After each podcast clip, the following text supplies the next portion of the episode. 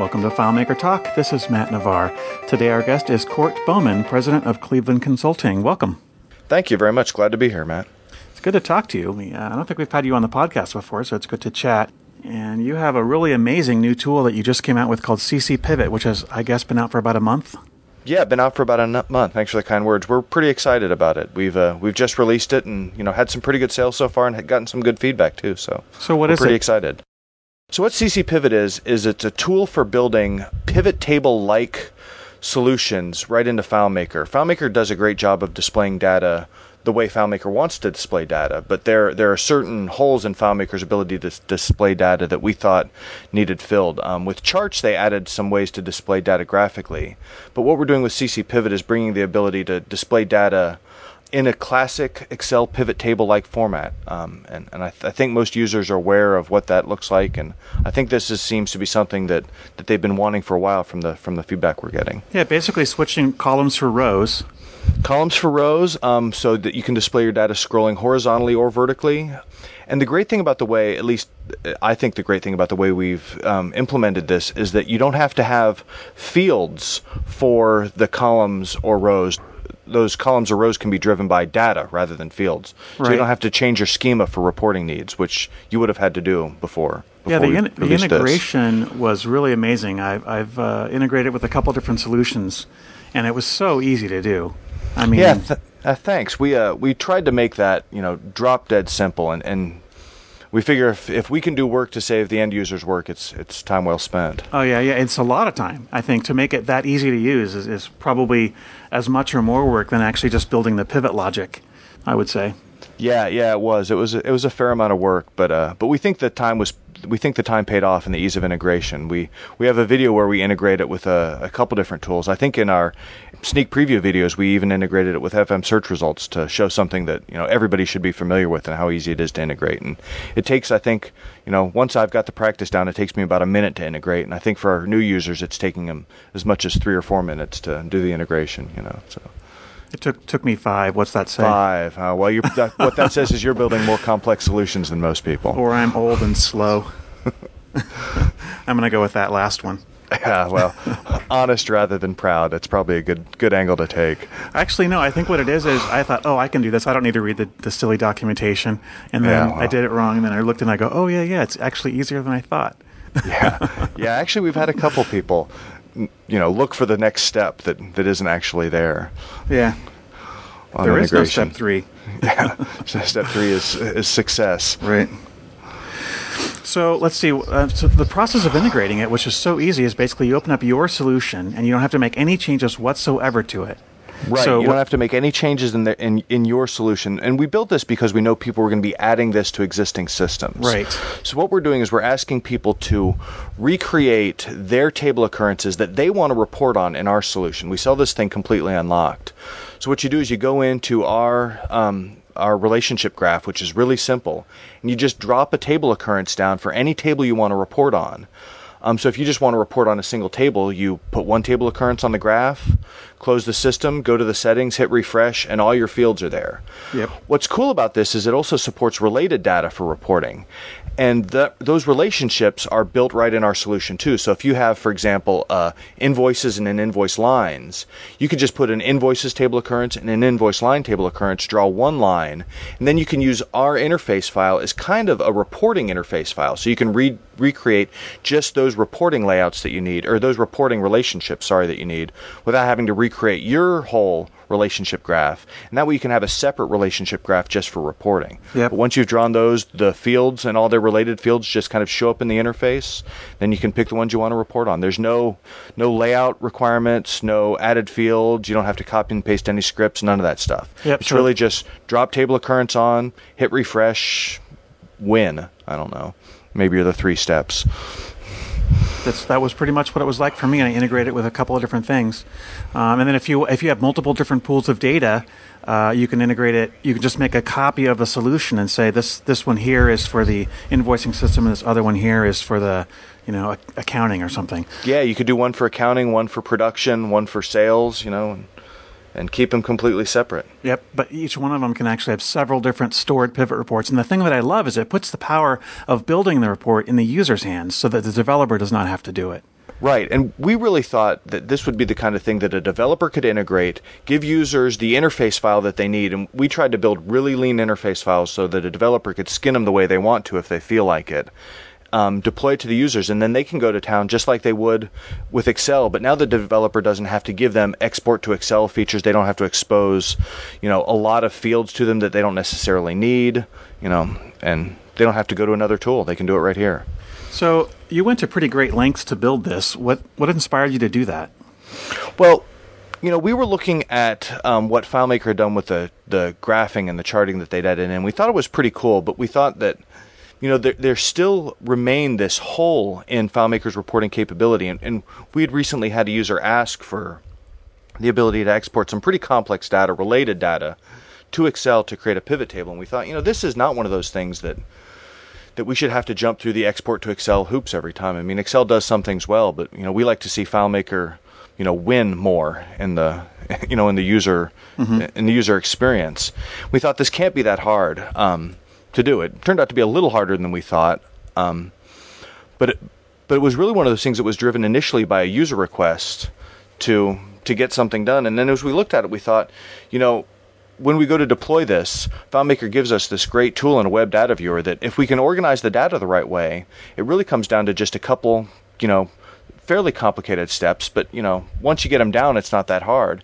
You got have to gather the data up, you have to format it, and then you can just display it in a web data viewer. Mm-hmm. Once we came up with the idea of putting it in a web data viewer, that let us go to a lot more formatting options. We could really speed the process up by using a. We de- we uh, released this with a custom plugin we built that we give away with a solution for the per user base. And with that plugin, that lets us do a lot of the heavy lifting outside of FileMaker's engine and removes it from the user's need to integrate. That, that's why the integration comes so easily.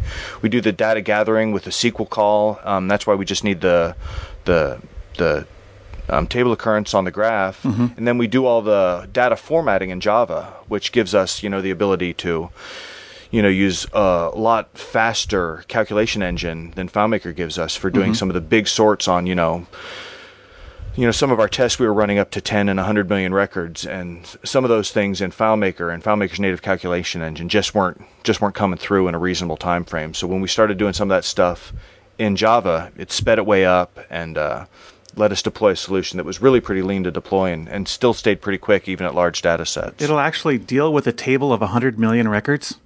Um, it will. It's it's as long as the data that you draw back. So if the table has 100 million records in it, we have two steps that we have to do. We have to go get the data. And the nice thing is, is since we're just dealing with a table occurrence and not a relationship and not a layout, when SQL goes to get, get the data, it doesn't matter how many records are in the table, it matters how many are returned from the SQL call. Mm-hmm. call.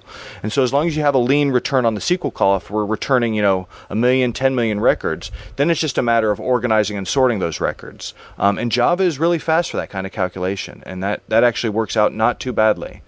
And then the only the only real limitation we hit sometimes is if we're displaying more data than the particular computer can hold memory, FileMaker can't show that in the web data viewer, and so that becomes our real limitation. And that's hard to document per user because it has to do with you know what the what the machine will allocate to memory for for the web data viewer display. Hmm.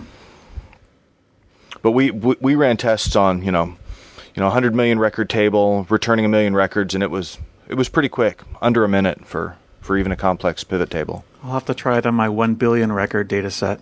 Oh, yeah. Let us know how that goes. it doesn't have good data to summarize, though. Yeah. Well, you know, one of the things we did is um, since we're doing this in FileMaker, um, but we're trying to reproduce an Excel style functionality with pivot tables. Yeah. Um, we had to build our own, um, for lack of a better term, and don't and don't you know, don't take me to task too much on this term, but we had to build our own calculation engine model because when you're starting to talk about pivot tables, you want to you want to do stuff to this data. You want to mm-hmm. sum it or average it or count it mm-hmm. or you know mean or median. And so when you start talking about those calculations, if we used FileMaker's internal calculation engine for it, we could have just used the evaluate function. And then we could have exposed anything FileMaker can do. Um, but the downside to doing that is we'd have to use FileMaker's calculation engine. And across a lot of records, that, that started to get really, really slow. So we had to rebuild those calculations that we offer um, in, in Java. And so we have just a few of those. um, exposed. But with things like count, um, even non-numerical stuff sometimes can create some pretty interesting pivot tables. So you can, you know, count customers by state and things like that. Right. So even for non-numeric, even for non-financial stuff, sometimes some interesting pivot tables. When we were doing sample data, we were you know, swiping data, for lack of a better term, from the publicly available government data repositories. That's how we were getting some tables with, you know, 100 million and 10 million records in Oh, yeah, like at data.gov or something? Right, exactly. And some of those are hard to summarize because they don't really give you good raw data. It's all very, you know, sliced, and some of it's already pre-summarized. So we were just, we were doing some count tests, and it, you mm-hmm. know, it turns out pretty interesting sometimes. So, which plugin did you use? Did you use a, a like a 360 Works one and make your own version of Scriptmaster? exactly. We use 360 Works Scriptmaster Advance, which we're big fans of. Little shout out to those guys over at 360 Works. But that is a great plugin, and we were able to use that to, to roll our own plugin. Um, and they give us the, the base code to get up and running very quickly. And so we use that. And since, you know, uh, Kevin Weil, who's the developer in our company who did a majority of the heavy lifting on this, um, is really good at Java development and, and SQL development. He was able to, you know, dive in under the hood and get to the get to the Java engine and, and just go to town there. I guess I sort of guessed that it was just using regular FileMaker variables and stuff like that, but it's good to know that's the way it gets its speed is by using the plugin calls. Right, it uses the plugin calls, and then we get to get back right to just to the core Java. And you know, so when we're going to do a count, for example, or a min or a max, we're doing that in our own Java, you know, our own little Java code that we wrote, so we can make it really efficient just for what we're doing. So then, when you display the data, as we as you said, you're showing it in a web viewer, and as cool as that is, the the downsides, well, that I guess you can get around, are printing and exporting. How do you get? How do you do those things? Right. So um, you're, you're exactly right. The web data viewer is not a great place for for display in FileMaker because, as you said, it doesn't export or print nicely. So what we did is two things. Um, we have a print button, and what we do for the print button is we just open that up in the default web viewer or the fo- default web browser. Sorry. Um, and so that what that does, that moves it over a w- to your web browser and gives you all the standard print, page up, and uh, print and page setup options that you have over there. And uh, since it's in the web data viewer here, what we do is we just export a temp file and just open it up in the in the browser, whatever your default OS browser is, and it actually looks pretty nice. It comes across pretty well. And then you know for export, it's the same thing. You can either print and then just not print, or you can click on the web data viewer, copy, um, and then you can paste it in pretty much anything because that's just a standard HTML table the way we're building it. So you can paste yeah. it into Excel or whatever. That was way easier than I thought it was going to be. I'm like, okay, this isn't a web viewer. How am I going to get the data? So I just click into it, select all, copy, go to numbers or Excel, paste, boom, done. yep, and it comes across pretty well. Um, Yeah, perfectly. We found a little disparity since Excel, you know, has had about a thousand versions over the course of its life. We tested with a few of them, and some of them it comes across better than others, but all of them it comes across in a very readable format. You know, that's all broken up into cells, and some of them it it does the uh, an odd cell span or row span thing, but but for all of them it's usable, and for some of them it's actually very nice and very clean. All the newer ones, it's very nice and clean. So. And the, the user feedback on that has been pretty positive. A couple people would like us to build an export to Excel button, but you know we don't want to do too much on the integration side. We, we prefer to leave that in the hands of the people who are integrating it. You know the, the developers on the the end, because you know that's going to come down to how they want their users to be using it. Yeah, I, actually, I, I would count myself in the camp of wanting that button because I really want to empower the low level users who wouldn't even guess you could copy and paste the results into Excel.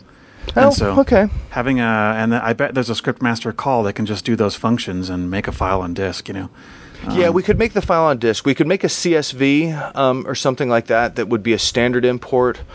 We, we want for us, it's always a it's a hard line to to decide where to cross. You want to keep adding features. You want to get the product out. Right. Um, that's definitely a feature that's going to make a version, um, whether that's you know version 1.5, version 2. We want to make sure to implement it in a way that's as clean as we feel integration ended up being, where it works for everybody really easily. And since there are so many different versions of Excel, we want to make sure to get something that's that's gonna that's never gonna fail. I should say, for lack Right. of a better term. Sure. you know. Or or as you know, John from SeedCode is fond of saying, a, a phrase of his I like to quote is, "If it fails, failed quickly and loudly," just so you know it's going to happen. You know. oh yeah, definitely. I'm I'm No. all for that. And you know, just one thing, you know, and kind of a technical side on the on the, one of the pros we get out of doing this in the web data viewer is on the formatting. Um, one of the things that we're doing for formatting is we're just using raw CSS for the formatting for this. So if you go into the settings of this uh, uh, of CC Pivot, there's a place to actually just copy and paste um, CSS formatting, and that that shows up as styles that you can use. So as a developer, you can empower your users with as many formatting styles and options as you want. And for your end users, if they're not comfortable with FileMaker formatting, you know, or HTML formatting, we just expose the CSS and they can kind of play around in that and and, and we think it's a really powerful way for people to get some really complex formatting pretty easily. Yep. CSS is a little more normalized than, you know, fiddling around with FileMaker layouts. You don't have to expose the, the roots of the uh, the roots of a report layout for users to change the way it looks. Right, it gives you easy way to control what kind of colors and shading you want for the column headers and stuff like that. Now, what about other types of formatting? Like, uh, for example, some of the data that you might graph might not um, be decimal, so all the numbers are whole. But if you run the the pivot now, it all it shows dot zero after all the numbers. Is there a way to turn that that sort of thing off in CSS? There, well, there's two ways to there there is a way to turn that off in CSS, but we wanted to since that's one of those things that's really relevant to the the data return to the fields. Mm-hmm. Um, we've actually included a way to modify that right in the the pivot build. So when you're dragging data fields to to report on, we let you rename the headers, we let you perform your operations, your sum or your average. Then we also have a format field there, and so you can format that as currency or as whole numbers or really anything that that Java understands. Um, is available there. Hmm. So we have a few in there by default, you know, currency, rounded zero, rounded zero percent, stuff like that.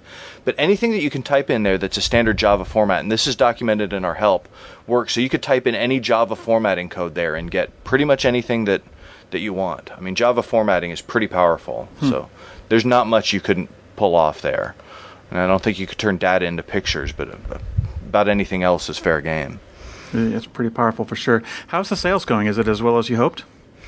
You know, you it's always possible to dream larger than reality, but the sales are going pretty well. We've got really good responses. Um, the people who have used it seem to be pretty pretty big fans of it, and the sales are going pretty well. We're not, you know, we're not. I'm, I'm not having this call with you from my new island in the South Pacific or anything, but but it's been pretty successful so far. Well, so I think it's we're, probably, really happy. Probably a lot of people are going to be on the same course I'm on, right? As soon as I saw this, I played with the demo. I go, I have to buy that. So I bought a personal copy for me, and I immediately started evangelizing it to the people, to my main clients, who who will be buying a server license of it, you know, thousand dollars or eight hundred dollars or whatever for that, um, so that we could use it on a lot more solutions than uh, right rather than just the one department or the one right, right right. get a site license get it up for everybody and that's what we're expecting. We've had you know we've had a ton of single user sales just like you said. A lot of people have bought the single user.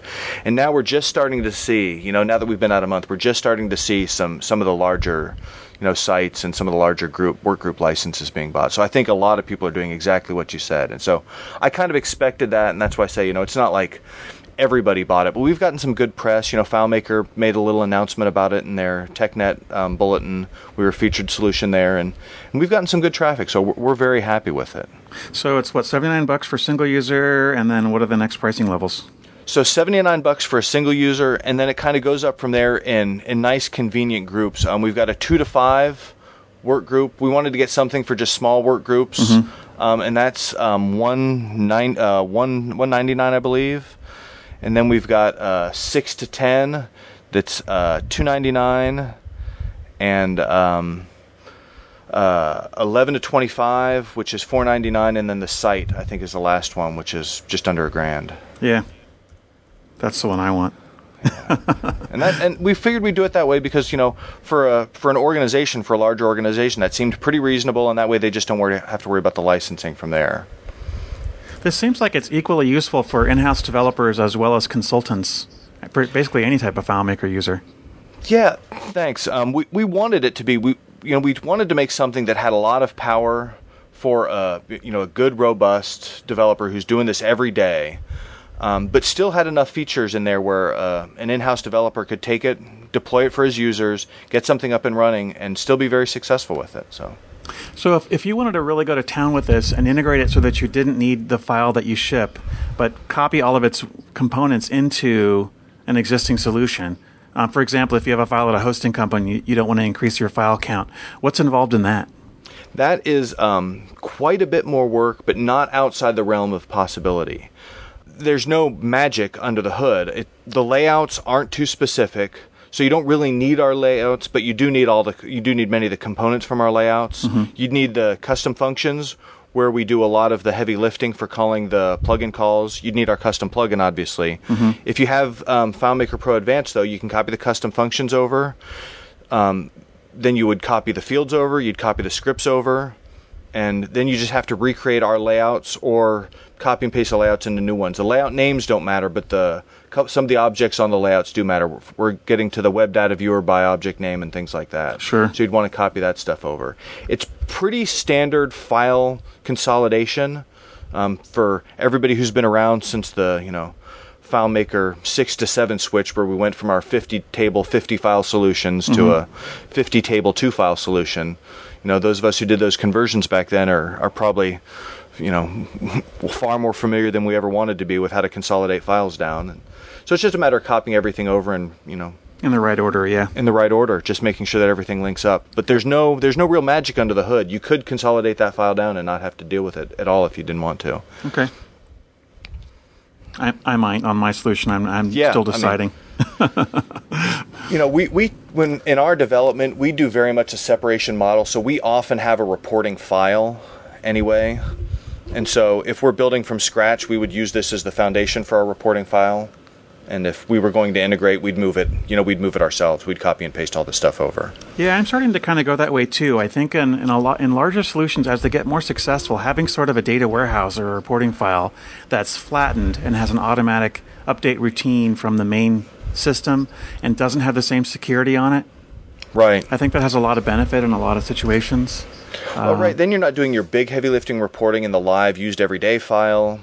Yeah, Um, and, yeah, and, and the cost of having extra fields isn't such a big deal. It doesn't hit hit every user every time they create a record. Exactly, exactly. And then you can build you can build your relationship graph with a different with a different goal in mind. Right. You know, your relationship graph for the everyday file, the you know, the making orders, the fulfilling orders, often has to be more complex than your reporting graph and sometimes not even the same. So it's nice to be able to separate those tasks out. Sure, and then that allows you to, in your main solution, follow the rules. Uh, you know, make it really well normalized. But in your report file, it could be very flattened and not well normalized, which Yeah, makes it much exactly. more friendly for reporting.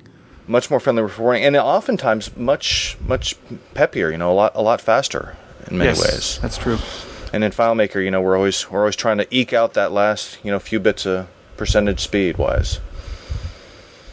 FileMaker FileMaker teaches us a lot of lessons about efficiency. Yeah, I think any system does. Yeah, yeah, I mean- you're probably right. You can write a SQL call on the highest end Oracle database, and if you do it wrong, it'll take, you know, a really long time to run. And if you make a couple tweaks in code, it runs instantaneously. So Yeah, yeah. I think the same good thing point. is true in FileMaker. It's just we just have a different pain point. Yeah, yeah, yeah. Maybe I don't know. Maybe it's mean- maybe it's easier. I think I think part of the reason we feel it, you know, at least from my perce- perception, is oftentimes in in what I would consider more complex tools, like an Oracle or something like that.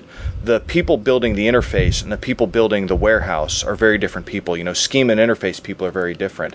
But in FileMaker, we're expected to have a foot in both worlds. You know, Totally. We're both interface designers and architecture designers, and and so we really, f- you know, we're, we're you know, in, in an Oracle world, those two camps are sometimes at odds. The guys building the interface are telling what what's necessary, and the guys building the architecture are telling them what they should be doing. Right. You know, and in this camp, we're you know we're, we're our own enemy or our own ally, depending on how good we are at both sides of that argument. Yeah, that's Hopefully true. And we're I think our own ally. I hope so too, and I really do think that uh, a successful FileMaker developer really tries to pay close attention to both of those things. It's really hard to do because I think most of the developers you talk to will say, "Oh, I'm really good at interface, but not so good at the data modeling," and or vice versa. or vice versa yeah mm-hmm. and it's i think i think that's a great point i think the the really successful developers both see and understand the balance necessary there you know you, you'll find people that have stumbled into the balance but i think if they spend any time there they'll realize how valuable that that balanced experience Right. is Yeah, or they work with people where they can, if they realize they're not a good at UI, they they find someone who's really good at it. You know. Yeah, exactly.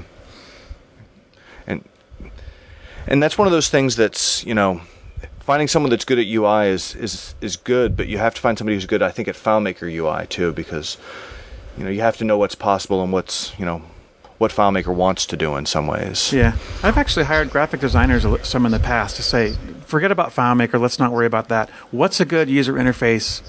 You know, what kind of colors and schemes and spacing and and other types of things are, are going to make this easy and understandable. And then That's- don't damage them worked with for you? FileMaker to some degree. Has it? You know, we did that for a, a, a client system that that the client wanted to turn it into a product, and so we thought, let's get a, a good user interface designer. We hired someone, you know, an, an outside firm, and m- many of the changes they sent back were changes to FileMaker native widgets. For example, they changed all the scroll bars on portals and text boxes. Yeah, yeah, yeah.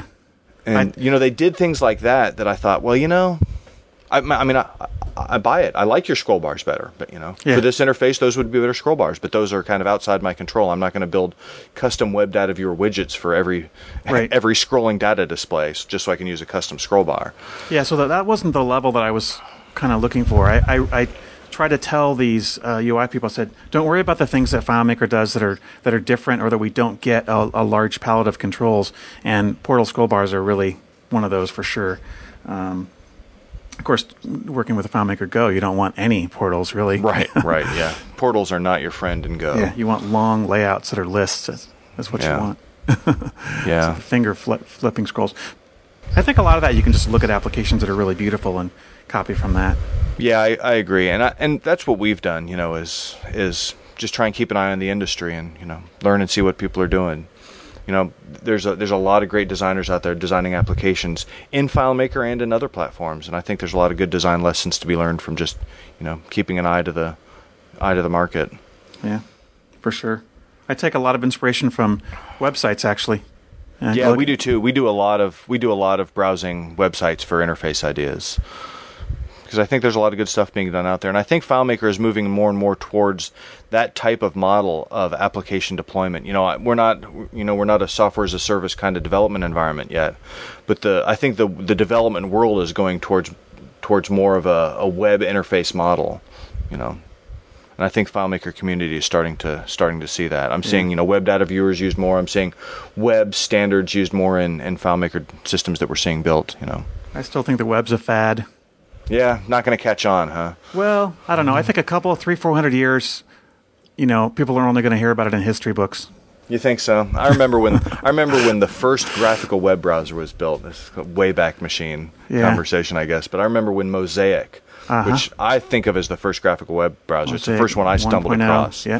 And I, I remember back then I was telnetting for internet access, and I remember thinking this graphical web browser is going to ruin the internet. People are just going to put all kinds of junk out there now.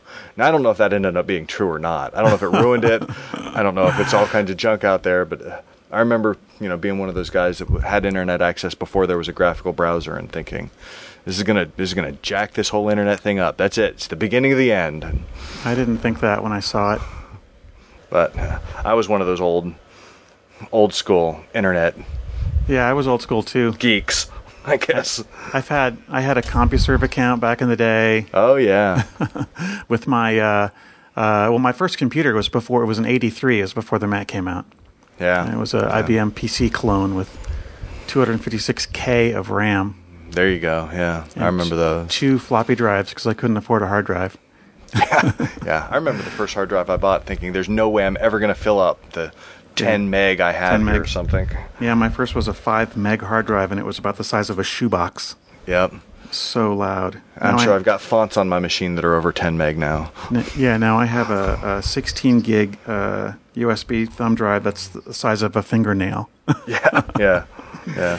it's weird. And, Okay, I, and I'm regretting only getting the terabyte drive in my machine. You know. Oh yeah, yeah. When you could have got the, the two terabyte or. Yeah. Yeah, exactly. Anyway, that has nothing to do with FileMaker. I, I love how storage has changed so greatly over the years. Uh, more than anything else, the cost of storage has plummeted, and that has a lot of implications.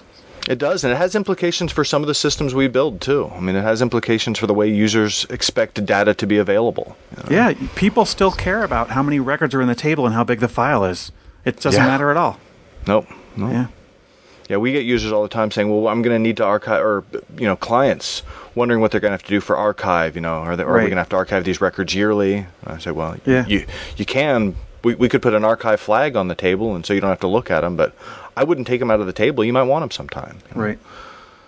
You know, you're only making, you know, you're only creating, you know, 20,000 orders a year, 50,000 orders a year. You don't need to archive these. Right.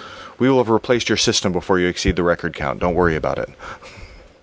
We'll have replaced it with some sort of cerebral interface system. I'm so looking forward to that. So, so um, as you went through the process of turning this into a product, and it seems like pieces and parts of it you did for specific clients, um, what what types of things did you learn about really doing that whole finish process? Well, it was interesting for us. The the the you know the inception idea was you know this client request, but we thought you know this seemed to be something that uh, uh, could could have some legs in the product space, and we've we've done a couple smaller products before. Um, so when we dove into this, we really wanted to make something. We had a couple goals. We wanted to make it really easy to integrate, and so a lot of our work was spent making sure that integration process was incredibly simple. Um, and then we wanted, then the, the rest of our thought process went around making sure to draw the lines in the right place. We wanted to give users as much power as we could without, you know, without making it hard to use. And that, that was a that was a line that came through a few rounds of you know closed and open beta testing, and we, we had a lot of users give us some really good feedback on that. And I think we drew the lines in the right places for that. Um, one of the things we wanted to do was to make sure to expose as much under the hood stuff as we could for users who wanted the experience and the power, but hide it from users who weren't comfortable with it. Um, I can give you a great example of that in the product. One of the things um, that we've been able to do since we're using Java for so much of the heavy lifting is that Java engine is actually exposed to the users um, for pre-formatting of the data. So if you go under the settings tab in the system, there's a JavaScript field and we just open up the JavaScript that we're using and expose that custom JavaScript to users. Um, they can include jQuery commands. They can include any JavaScript that they can type in to format that data any way they want to. So they can kind of go to town with the data. And we wanted to expose that. That's the kind of thing that we had to build for us. Like that, that JavaScript had to be there for us to highlight the header rows, for example. So we had to make the header row a special object. Java, makes the and header, JavaScript, right? So well, Java totally is different. under the hood for the plugin. Right. But since we had Java there, we could pass JavaScript calls for all Right. the stuff that we could have hard coded. Like if we were building this just for a client, Mm-hmm. we would hard code things like to make the um, to make the header columns a special object. If we're going to format those headers differently with CSS, Mm-hmm. we have to we have to make those a different object. So we do that in JavaScript. If we were just building this for ourselves, we would have just buried that in the plugin or in one of the scripts. Right. But since we were building this as a product, we thought there's no reason not to expose this to the users. Not every user is going to want to dive into JavaScript and create custom objects. But if anybody does, the, the burden for us to include that as an option for the users to use was so light that there was no reason for us not to make that available to them. And so it's that's the sort of thing that we did. Um, and that JavaScript, the JavaScript we use is in the same place that we um, expose the JavaScript for other users. So our JavaScript is right there for users to learn from or mock, depending on their relative skill to ours. And they can they can go to town and do whatever they want. They can modify ours. They can add their own. They can use ours as templates for theirs. Same thing with the CSS we did with the styling.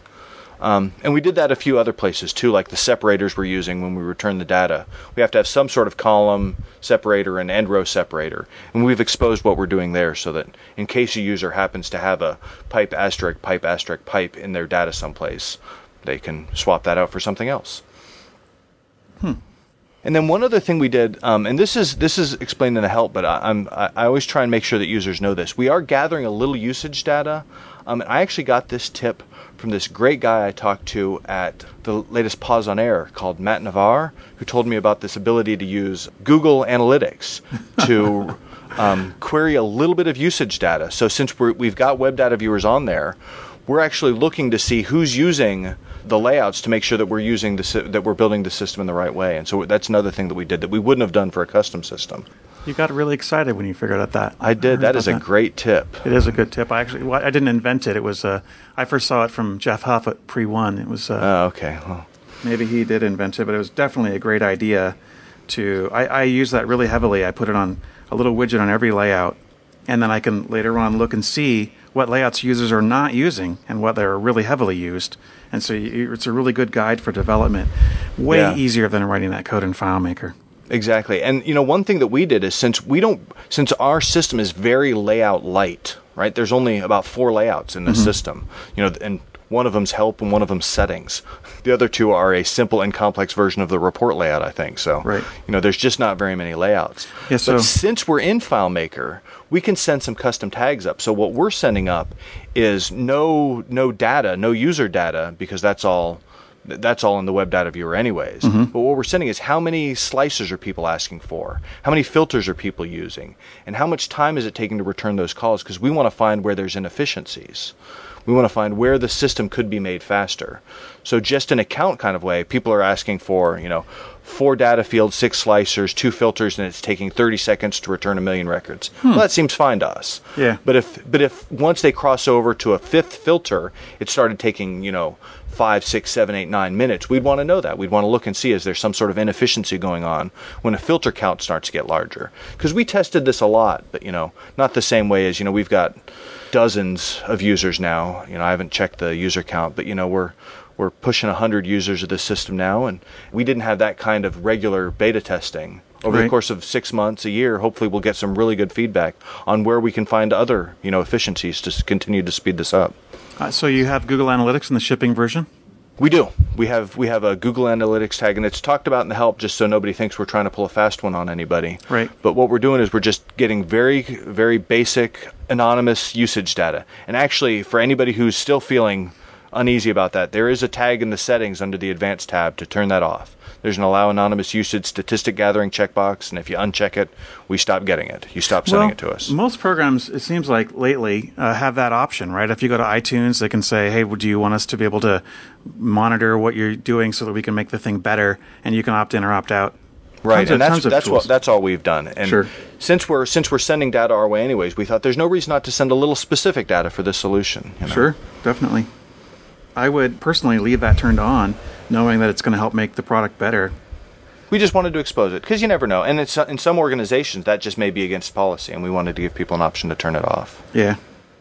Oh yeah. Well, in public health stuff I work on, if we make a call to a specific website from within any product, that website has to actually be turned on. They Or- have to allow specifically allow it to be seen Wow, yeah. from so, yeah from the Citrix environment on the server. So as long as someone's allowed Google at some point in time, as long as someone in the healthcare industry has used Google before, Well, yeah, but it's through. Google-analytics.com or whatever. Yeah, what it connects to. analytics.google.com or something. Yeah, I think mhm. so. The subdomain would have to have been allowed. and it might not be. Might not be. Man, that's fine. You know, I mean, the product success or failure doesn't live on it, but we Right. we want to we want we, we're hoping for the opportunity to make it better. Hopefully, this has some some sort of lifespan to it. Yeah, I think it's going to be a winner. It's, it's certainly solved. I mean, the first thing I thought when I looked at it, I go, "Oh, there's a there's a problem. There's something the user's been asking me to do for a really long time for this one particular report, and it just never got to the top ten of my priority list." Right. And when I saw CZ Pivot, it was like, "That's the solution. Done." Yeah, Yeah, thanks. I'm glad. I'm.